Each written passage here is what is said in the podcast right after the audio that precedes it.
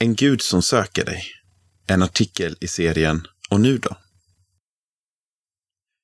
Detta nummer har handlat om Guds allmän uppenbarelse och hur Gud visar sig på en rad olika sätt i skapelsen.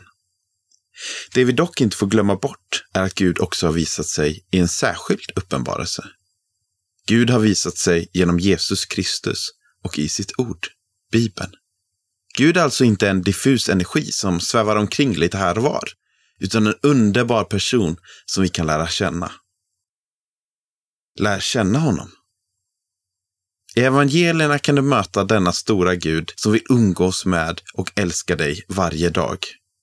Ett bra tips är att läsa ett kapitel i Bibeln om dagen. Prova till exempel att börja läsa Markus evangeliet. Prata med honom. Det fantastiska är att inte bara Gud kan prata med oss, utan att också vi kan prata med honom. Detta är att be, att tala med Gud om vad vi tänker och känner. Jesus söker efter dig. Kommer du svara honom? Vi ber. Jesus, tack för att du har gjort så mycket för mig. Du har älskat mig på det mest underbara och utgivande sättet som finns. Jag längtar efter att få lära känna dig och få växa som din lärjunge. Ge mig mod att våga följa dig, både när det är lätt och svårt.